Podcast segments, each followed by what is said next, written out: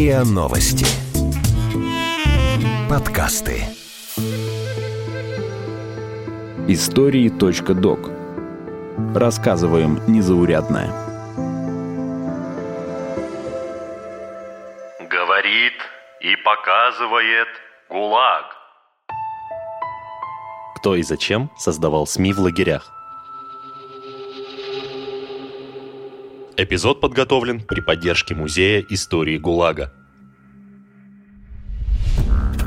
7 апреля 1930 года принято постановление СНК СССР об утверждении положения об исправительно-трудовых лагерях, согласно которому исправительно-трудовые лагеря имеют задачей охрану общества от особо социально опасных правонарушителей путем изоляции их, соединенной с общественно полезным трудом, и приспособления этих правонарушителей к условиям трудового общежития.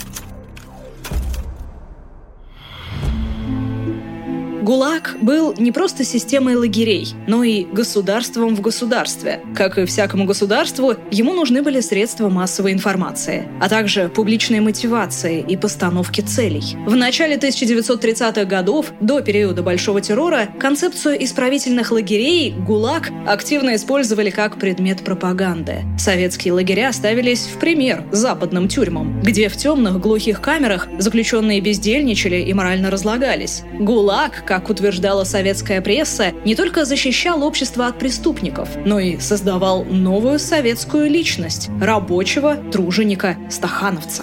Каналы Москва-Волга и Беломорско-Балтийский, которые строили заключенные, представлялись как особое достижение советской исправительной системы. На Беломор-канал даже водились экскурсии. Однажды туда привели группу из 120 писателей, среди которых были Ильф Петров, Михаил Зощенко, Алексей Толстой и Максим Горький. После экскурсии Горькому пришла в голову идея написать книгу о строительстве Беломор-канала. Над ней работал коллектив из 36 шести советских писателей под редакцией самого Максима Горького, литературного критика Леопольда Авербаха и начальника лагеря Сергея Фирина. Книга вышла в 1934 году под названием «Канал имени Сталина». В ней авторы восхваляли принудительный труд заключенных ГУЛАГа. Руководство лагерей и советские СМИ называли их «каналоармейцами». Это слово придумал начальник ГУЛАГа Лазарь Коган.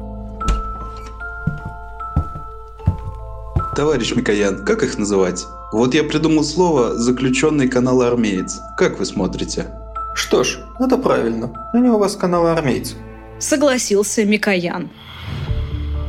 Историки считают, что именно из этого словосочетания родилась всем известная аббревиатура ЗЭКа. В 1932 году каналоармейцами также стали заключенные Дмитровского лагеря, которые строили канал Москва-Волга. За строительством канала наблюдали все центральные СМИ. Он широко обсуждался за рубежом. Дмитровский лагерь стал образцом для подражания, своего рода витриной ГУЛАГа. В 1933 году там даже создали музей, посвященный строительству канала и работе по трудовому перевоспитанию заключенных. В это же время вышла книга Иды Авербах «От преступления к труду».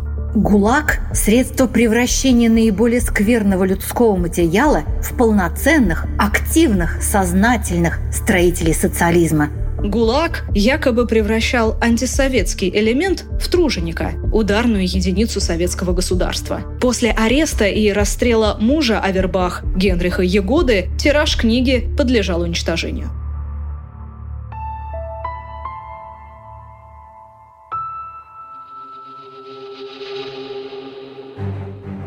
Годы первых пятилеток государственная пропаганда активно продвигала идею перековки, то есть социальной трансформации заключенных. В этом ей помогала лагерная пресса. В 1930 году в Соловецком лагере вышла первая газета под названием «Перековка». Вскоре после этого она появилась в Беломоро-Балтийском и Дмитровском лагерях. Номера газет выходили раз в семь дней, но были и праздничные спецвыпуски. Например, в честь очередной годовщины Октябрьской революции революции или юбилея вождя. С началом печати перековки стал постепенно формироваться эталон лагерной прессы. Меньше внимания уделялось быту и культуре, вместо этого появлялись новые рубрики о трудовых достижениях заключенных. На каждом выпуске газеты ставили два грифа Первый с пометкой «Не подлежит распространению за пределы лагеря». Он помещался возле заголовка газеты мелким шрифтом. Второй гриф содержал призыв «Пролетарии всех стран, соединяйтесь». Позже стал встречаться лозунг Сталина «Труд в СССР. Дело чести, дело славы, дело доблести и геройства». На первой странице каждого номера печатался определенный призыв, который отражал положение дел в лагере на момент выхода многотиражки. Ударник, есть ли на твоем участке лодыри? И если есть, то что ты сделал для того, чтобы перевоспитать их? Каждый лагерник может и должен быть перекован. За новую, перекованную женщину. Потопим свое прошлое на дне канала – Удивительно, но не все газеты восхваляли ГУЛАГ. Например, издание «Бюллетень» позволяло себе критику и даже сарказм над руководством и организацией работы лагеря. При этом каждый номер проходил обязательную цензуру начальника лагеря. Вероятно, он сам позволял печатать критические статьи, чтобы заключенные чувствовали себя лучше. Невыносимые условия содержания часто вызывали недовольство. Газета была средством мотивации и постановки новых целей. В первой половине 1930-х годов пресса выходила в каждом крупном лагере. В Дальневосточном крае была газета «Путевка в жизнь» и «Таежный гудок». На Беломорско-Балтийском комбинате «Юный строитель» для молодых заключенных. В Ухтинско-Печорском лагере в Коме выходила газета «Вышка».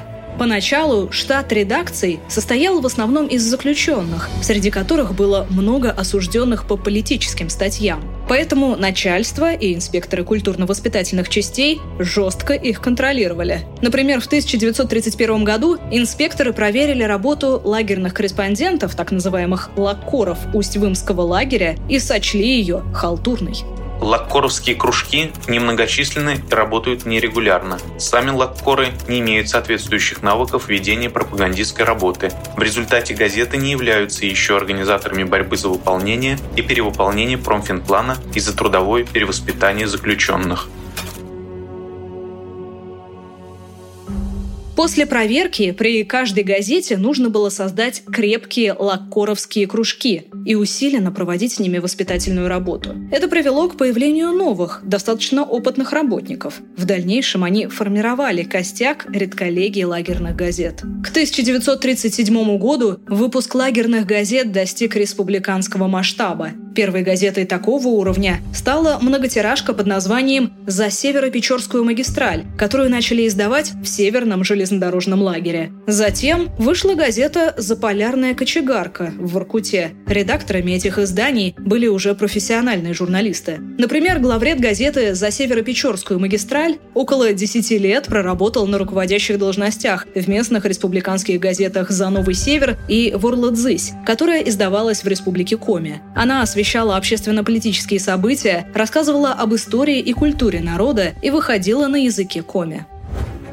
Первая обязанность Лаккора – стать передовым в шеренге ударников, поднять массу лагерников на борьбу за скорейшее выполнение плана, следить за выполнением обязательств, организовывать бригады проверки, устраивать переклички, бороться с лжеударниками, лодырями и симулянтами. Лаккор не только разоблачитель, но и организатор лагерников на выполнение программ. Всю лагерную печать необходимо мобилизировать на борьбу за перевыполнение плана – с приходом профессионалов содержание лагерных газет изменилось. Обсуждение лагерной жизни, критика администрации, темы быта, культуры, отдыха – все это сошло на нет после 1937 года. Лагерная пресса стала обычной советской агиткой, которая состояла исключительно из лозунгов, фальшивых статей об ударничестве и перековке, рассказывала о партийных съездах, конференциях и печатала правительственные отчеты. Вы слушали эпизод подкаста «Истории.док». Эпизод подготовила Софья Архангельская. Голос эпизода Наталья Шашина. Звукорежиссер Андрей Темнов. Слушайте эпизоды подкаста на сайте ria.ru в приложениях Apple Podcasts, CastBox и SoundStream. Комментируйте и делитесь с друзьями.